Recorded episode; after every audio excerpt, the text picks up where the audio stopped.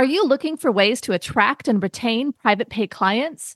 Thrizer is a payment platform for therapists built to help clients automatically tap into their out of network benefits and save on therapy up front. Check out our special link, join.thrizer.com forward slash modern therapist, and use the code modern therapists to activate $2,500 in free payments with Thrizer. Therapy Notes, the number one trusted EHR among mental health professionals, just keeps getting better and better. With legendary customer support 24 hours a day, seven days a week, they're giving you all the tools you need to succeed, whether you're a solo clinician or a group practice. Try them free for two months using promo code MODERN today. You're listening to the Modern Therapist Survival Guide, where therapists live, breathe, and practice as human beings. To support you as a whole person and a therapist, here are your hosts, Curt Widhalm and Katie Vernoy.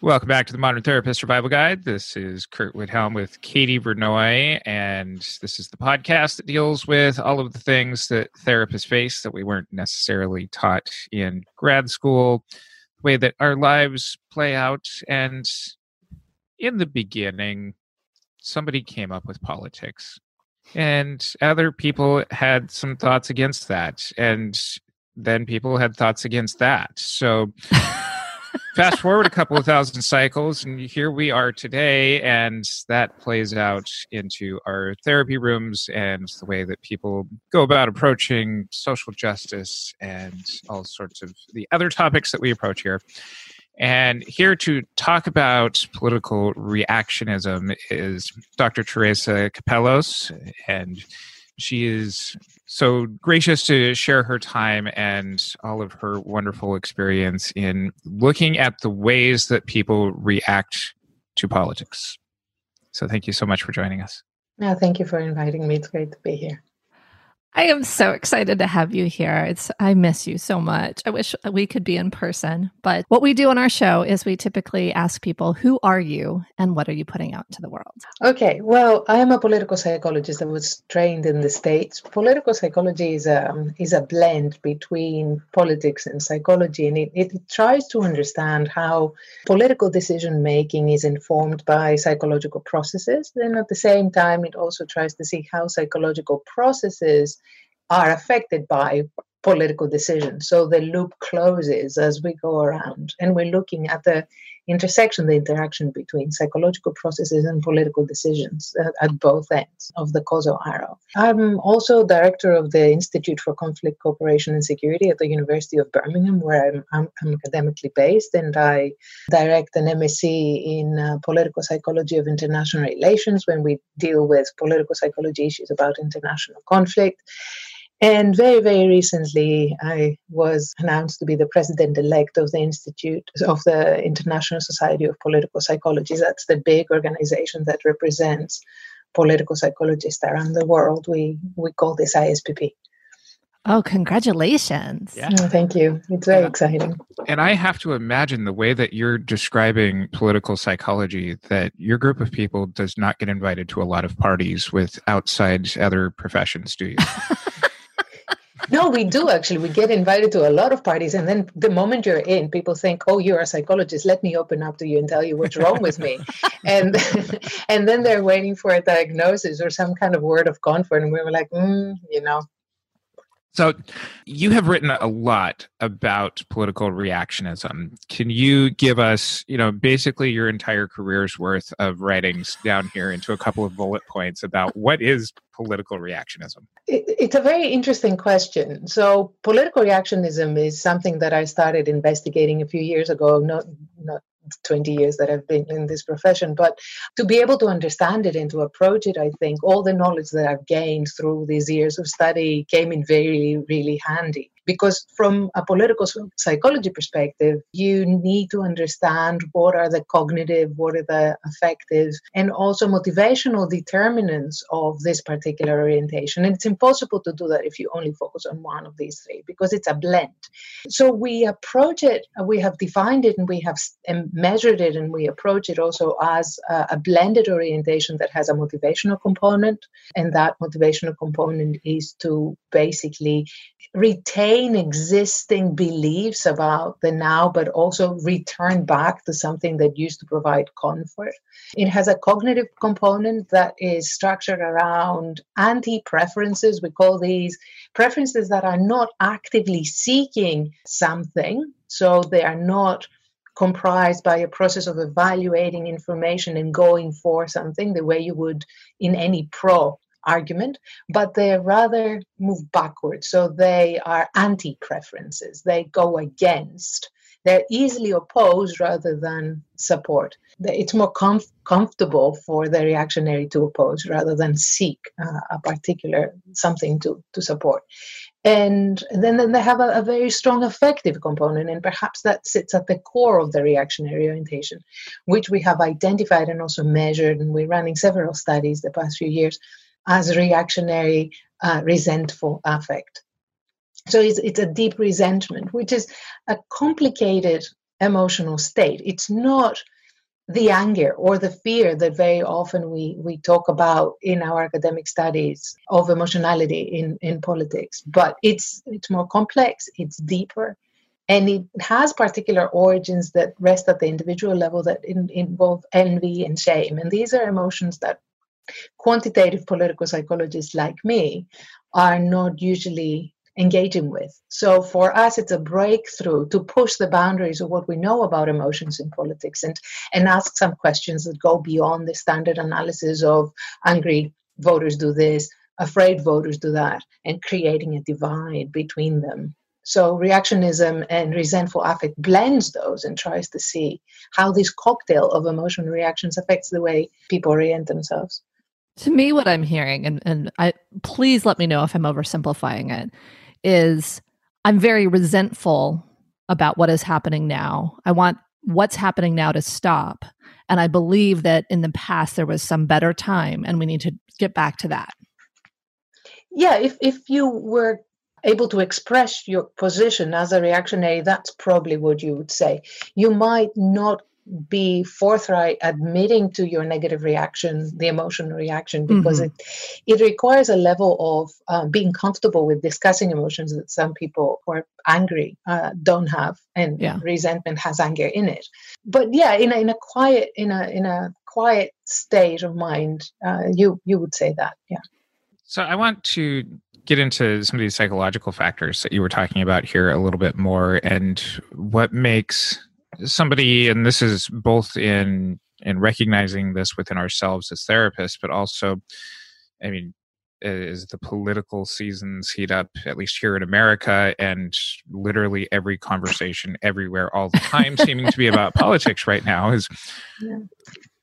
what what is it about people that makes them into this anti-preference as opposed to necessarily seeking out the the pro preference, I guess, if I'm trying to catch myself up into the language that you're using here of trying to gain rather than remove bad.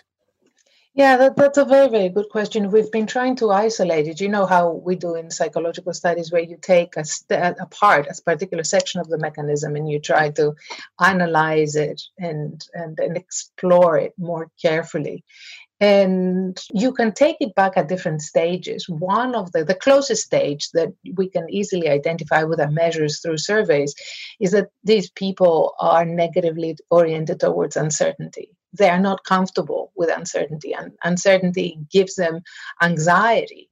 And then when you blend this anxiety with a, a feeling of indignation and the feeling that somebody has done some injustice to them and that injustice could be very very well appropriate or let's say real. It's not imagined in many instances. These people suffer a very difficult, hard condition in their everyday lives. And so if they internalize it as an injustice that was done to them, then uh, in order to vent it out, in order to find a way to release it out, the reactionary orientation operates under this resentful affect, which very, very often we see it as a coping mechanism. It's a way for the individual to allow itself to operate in a in a in a societal context. Um, where they feel that they don't have to stay with this shame or envy of what the other has and they don't have. So the process of turning and digesting these emotions, but not letting them stop you from operating in the political context, creates this resentment or ressentiment. It's a more complicated psychoanalytic term that talks mm-hmm. about this repression of the negative emotionality and the and and and the individual at the end of it comes out as um, the good one and at the same time there is transvaluation so I, am sure your audience understands these terms that we have to explain much much more to political psychologists that don't use them very often um, but the transvaluation basically is the idea that whatever you want you change the value of the things that you wanted into something you no longer need. It's beyond it's beneath you. You are way better than that. And you equally change your own value right? Uh, so you transmute the negative emotions, you transvaluate the desires, and your own value goes up again.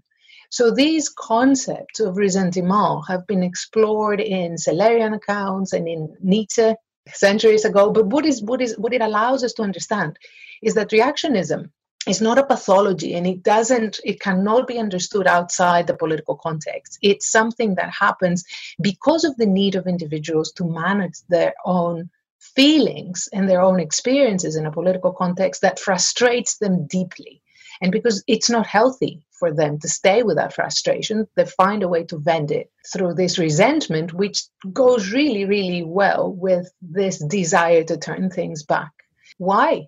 Because populist narratives give that kind of release. As part of the resentment is the idea that you you find you find a, a release mechanism, you find the other that is at fault.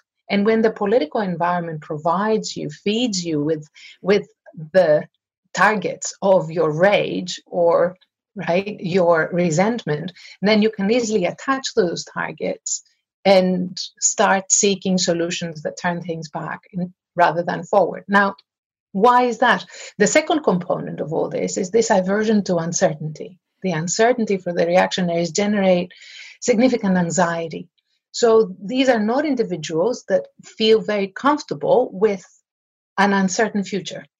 That's mm. why they would very much like the comfort of a certain past. Now, this past could be imagined.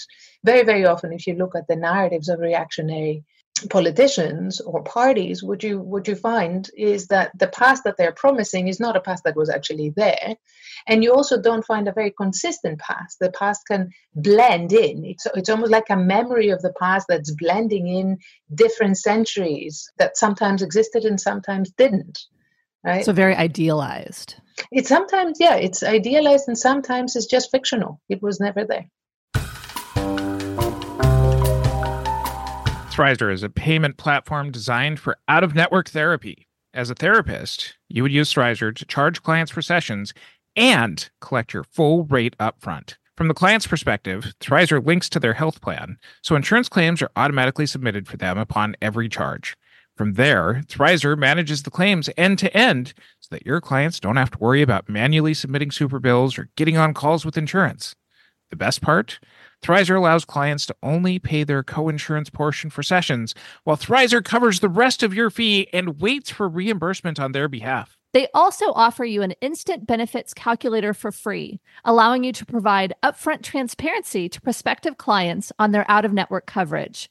Therapists only pay a standard 3% credit card processing fee per session with no additional fees.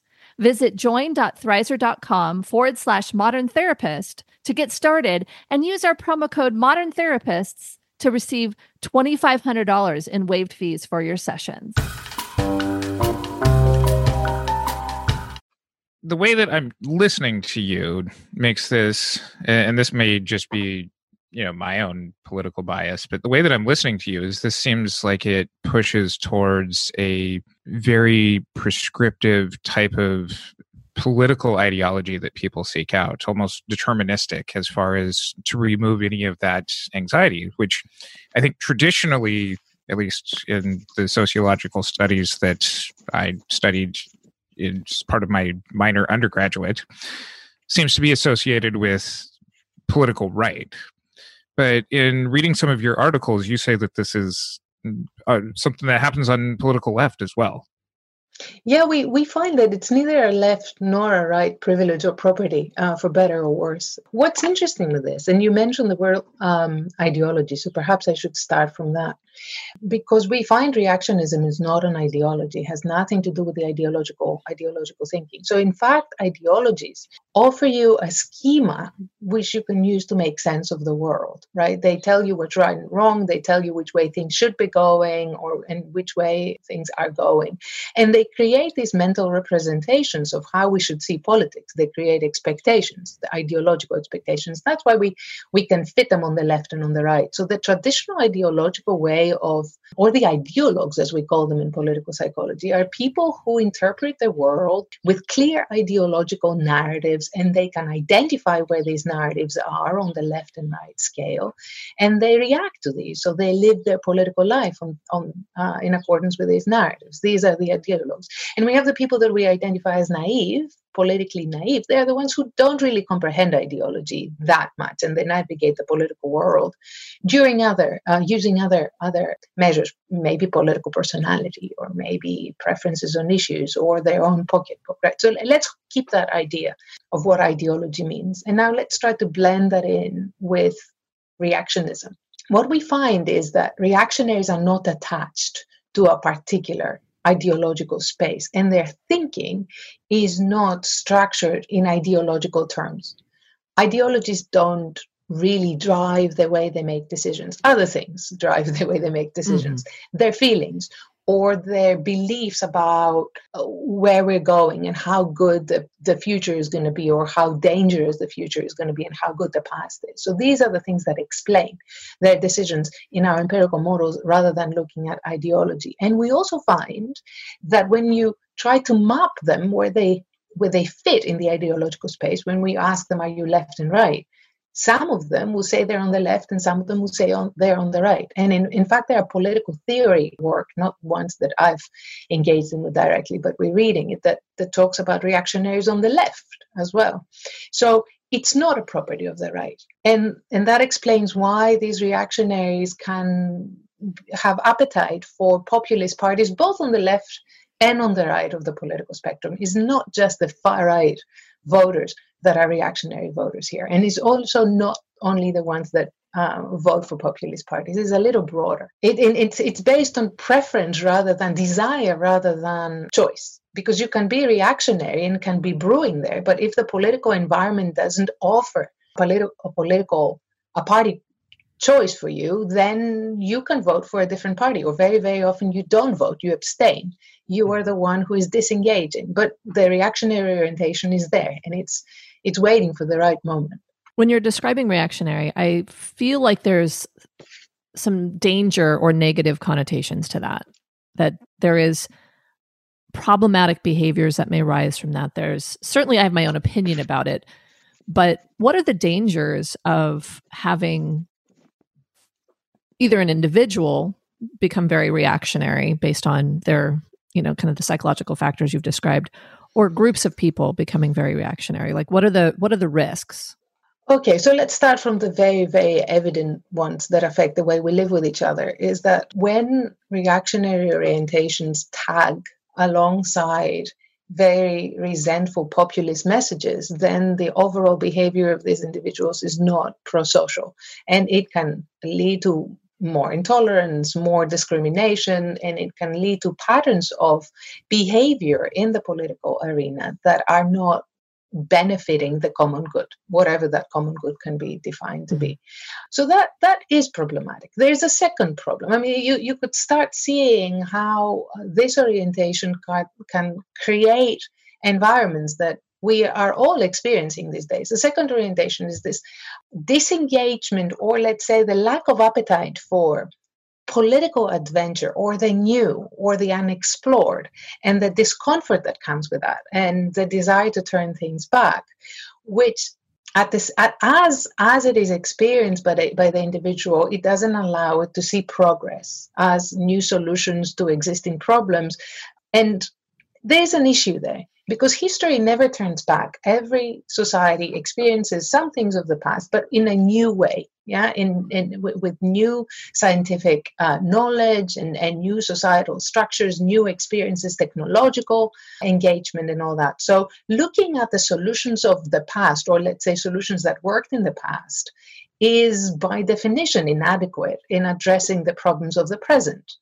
So that creates a creates a mismatch between the actual needs and, and, and anxieties that these individuals have that could be very pragmatic and very real that need to yeah. be met with forward-looking measures and their desire to go to back to what was tested and tried, but not necessarily tested and tried in the environment in which they're experiencing the problems they're experiencing. So that doesn't lead to any policy solutions that will adequately address their own problems. So we hold that. The other issue is their way of thinking about things. Now, this is a little bit of a it's, it's an interesting element that we're exploring now, but it's I think it's worth a lot and and it's good engaging with it what we are starting to get some evidence towards is that the engagement of reactionaries with scientific inquiry is particularly compromised. That their way of engaging with the testing part of science, right, the principles of science that require testing rather than proving, is mm-hmm. lopsided. And this is not a new idea. Back in 1923, Professor called Wolfe from Ohio State, I think, wrote a book mm-hmm. on radicalism and reactionism. And what he was trying to identify is how these people approach learning. And he said, look, we need to pay attention to this because the way they engage with scientific evidence, the way they evaluate what's what's there for them, but also the way they seek new information is fundamentally different. The reactionaries seek to prove. And when you seek to prove, you go after information that is very consistent to what you already know. Confirmation biases take uh, over and you don't seek new information and when you come across new information you don't want to believe it. So and you also don't like anybody who tells you otherwise right? So this is a problem because that doesn't move knowledge forward. We all know the scientific paradigm involves testing hypothesis testing that requires you to disprove what you believe, right? Your hypothesis, yes. rather than try to prove it.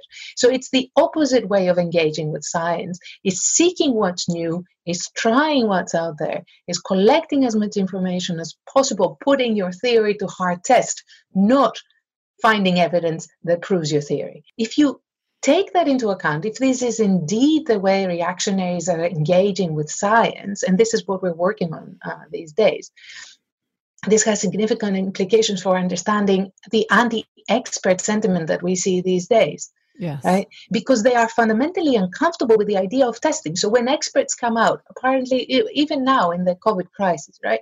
And they say, well, there's this scientific evidence and there's this scientific evidence, but we don't know for sure. And let's explore this further. And there's this scientific evidence. This uncertainty that comes with scientific inquiry, and it usually goes hand in hand because every step of scientific inquiry comes with challenging a new uncertainty that many people are comfortable with that and many others are not reactionaries yes. are not comfortable with they mm-hmm. want the answers straight they want them quickly and they want the answers certain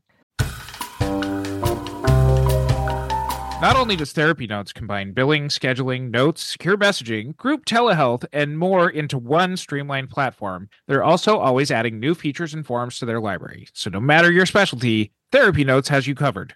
Learn more at therapynotes.com and use promo code MODERN for two months free. And I have to imagine that it doesn't help that even when those experts are engaged in their own reactionism and confirmation biases, and you bring up the COVID situation where there's medical doctors who are espousing statistics that don't support the statistics that are being given out by the World Health Organization's CDC, those kinds of places that then give people this place of anxiety release of here's somebody in this expert position that backs up what I'm already thinking about the situation. Or to the even further extents of conspiracy theories of, you know, things like 5G causing the spread of coronavirus. So am I hearing you correctly in interpreting it this way? Yeah, well, there is the politicization of science. Of course, there will be scientists that come out and have a particular political perspective and, and, and they can go out there and put it forward. What happens afterwards, though, is that process of scientific testing that puts every scientific proposition into an inquiry process, right? So even the the best ideas will be tested, the worst ideas will be tested, and the scientific evidence at the end of it will tell us what holds and what doesn't. The, the reactionary individual gets really tired, gets even more resentful and, and anxious through this process because they are impatient. They want to be told what it is right so if somebody if an expert uh, as you say comes out and instead of engaging with the scientific inquiry methodology and approach that we are all comfortable with starts offering quick and fast solutions or authoritative knowledge about something that has not been tested, has not been de- uh, has not passed the test of multiple iterations of testing or you know validation, then the problem becomes that these people, yeah, get hope. They need it. So in a way, that is good for them, yeah. but they might be going down the wrong path with really significant implications about their own health. This whole debate about not drinking fluorine. Oh, oh some people were laughing, thinking, yeah, we're seriously going to have this debate. But it was important to have this conversation because there were people who were believing the certain expert or politicians that told them it's okay to go ahead and do that. So I, I do like that you're separating out politicians from experts here. That, yes, I think that's a very important distinction. they are they are definitely distinct groups of people and we have experts that have been serving in places in government that can advise political leaders and you can see all kinds of permutations of how that goes in some instances they're being heard of uh, in some other instances, politics trump science, and we see this all the time. There are multiple scientists, not only uh, epidemiologists, for instance. So there is economists and there are political scientists giving advice. So these advice can conflict. So there are cost and benefit considerations. The politics does that. The science does the work to tell us what is the evidence we have, and somebody has to weigh it right to find the the policy pathway that we want to follow. We see this from medical science cancer research. We we have the evidence on the number of deaths. We know the benefits of screening but we also know how many countries don't adopt that screening because it's costly right? So this cost benefit analysis of how many people can we afford to lose from cancer if we introduce screening at 40 or at 50 or 60 is the game that politicians or the game the decision that politicians play. Respectfully so because they, somebody has to make that decision. Um, it's not easy. No and i wouldn't want to be making those decisions. And i'm just thinking about what you're describing because the something has happened. I, i'm indignant that something has happened. I have been I've been harmed in some way. I am resentful about that and now I need to go out and decide how I'm going to to you know take on the world. And i can imagine you know and i just think about kind of the uncertainty and that all of us are facing around such a huge lack of data lack of you know kind of knowledge and and the need for this scientific process to happen pretty rapidly for us as a society to kind of get back into anything resembling what was normal life before. And so to me what i'm also hearing is that that political reactionism can come from a place of fear and exhaustion and and needing to be out of this state of uncertainty. And and I imagine that you know there's there's a point at which all of us hit some political reactionism because of how hard it is to face these all the uncertainties that we are in the in the covid era so to speak. And so i guess the the question is do people do they know that they are they've moved into this place of political reactionism? Do they have a sense of this lack of patience for the political you know the scientific process the, the the the, fear of an uncertain future the the the desire to go back to a simpler time this this stag you know this push towards stagnation and simplicity like do people have a sense that they are becoming politically reactionary that's a brilliant question. And, and I think it allows us to think of it that way. Most people, most everyday people, my parents included, don't read political psychology articles. And reactionism is a label we have used. We have been using it for 100 years since uh, Wolfe and, and even uh, probably a little bit before that, to, to, to, to give a name, to give a label to this particular orientation.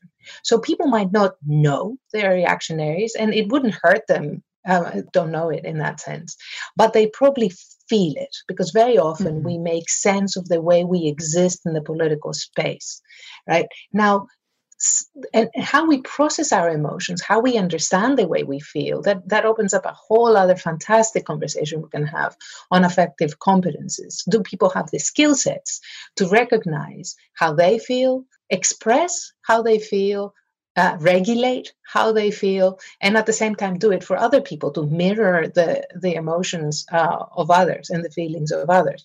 As a society, uh, we are very, very naive to affective competence. We don't train our children at school. We train them in math. We train them uh, on on reading. And my kids are of young age, so I know how painful it is to structure the little young brain to do math and to do language training. But they pick it up painfully, uh, slowly. But we don't train anybody on affective competences, on building skill sets that help you understand how you feel how do you manage those emotions how do you express them constructively when you should not express them and also how how do you understand where the other is at the same time now if you put this in context in the political environment we all experience you understand how little people know about what it means that they feel this way and also what can they do when they feel this way. In a way we're very because we're so naive to to why we feel the way we feel we do two things. We label things quickly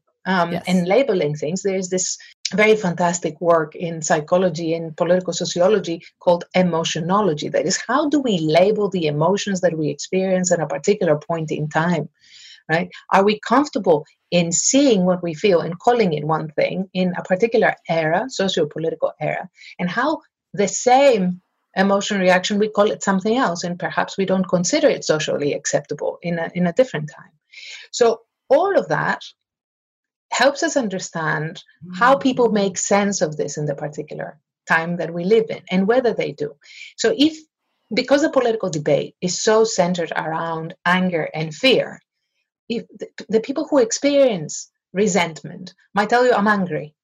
In a different point in time, the same people might, with exactly the same needs, the same frustrations, the same eh, orientation towards politics, might tell you, I'm, I'm sad, or they might tell you, I am ashamed, or I'm envious, or I'm uh, sad, like uh, afraid or anxious. So the label changes because you have a blend of the emotional reactions under this resentful core that sometimes is recognized as something that comes to the surface, some other times is buried. But the theory that we have on resentment is that all this process is basically unconscious, that people go through this process of transmuting and, and transvaluating and managing their very painful emotional state that usually comes from that feeling of of, of shame or envy, depending on which uh, approach you take, or maybe both, right? Uh, and and and in that process, they they they change it and they experience it into something else, and it's difficult to tease that apart empirically as well. It's very, very difficult because you're not going to sit there and psychoanalyze and regress people to try to understand why.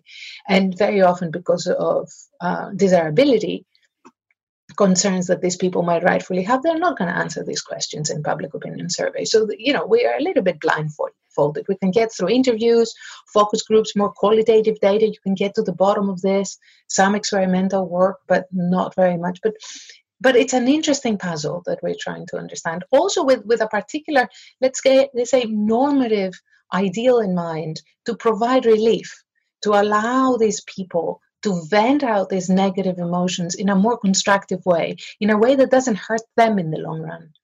Because resentment, when it is repressed, might provide some temporary relief, but at the end, the individual feels, not knows, but feels that deep inside the problem is not really solved. It's something that eats you away slowly because you haven't really addressed the core, the fundamental beginning of that problem.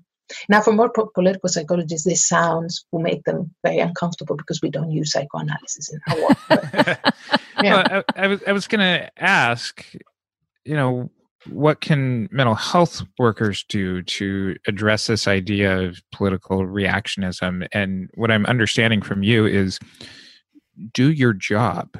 Like. yeah, exactly. But you, you have been doing your job because I think a lot of people come with these anxieties. Of course, they don't have a label. The labels don't matter. We don't need to start saying to people, oh, I think you have a reactionary orientation. That won't help what will help is, is it, will it, just it, it just gives that opportunity to be like no i don't and then you, you as the therapist can be like see you're doing it right now like well, yeah we're we laughing start gaslighting our clients Curt. yeah there, there, there is an issue because people there, there is a normative there's usually a normative response to the label of reactionism. People don't like it. People think no. you are accusing them and you're telling them there's something bad. Whereas the way we are using it in our research is is is a very technical term to to help us understand this very complex experience that we also understand. It's painful for the individual deeply although they might not recognize it. If you ask them they tell you no i'm fine. You know this is i'm not the problem they are. And so they are meaning whoever is at fault the, the target of yeah.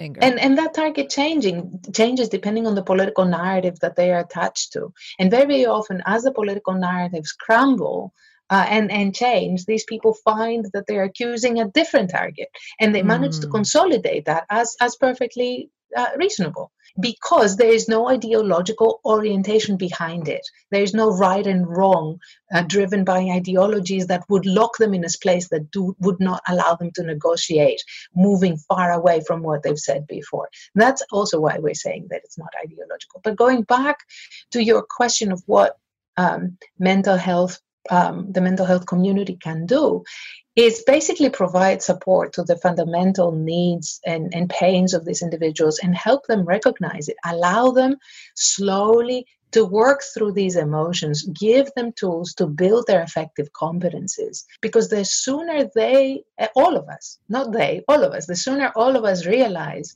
where our feelings, our negative feelings come from, the sooner we'll be able to find solutions to to settle them down for ourselves without looking for somebody else uh, to do it for us. And Katie, you said something before about uh, don't aren't we all reactionary at some point in time? Yes, we are.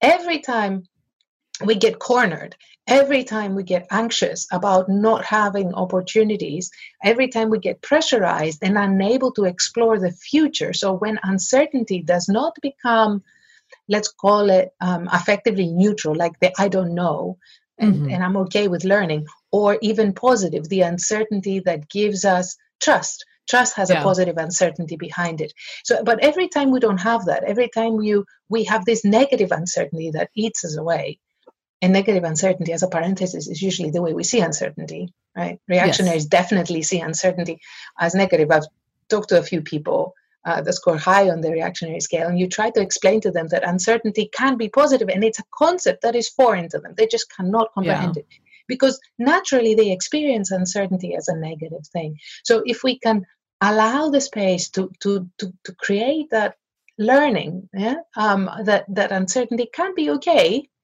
Let's try to work with that. Slowly, we can address deeper, more fundamental issues that involve envy, that involve shame, that involve how the individual feels about themselves.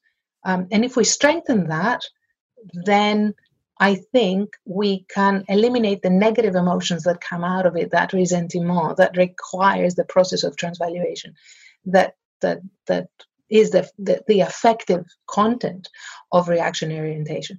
On one end, but emotions are not enough. So, what else can we do?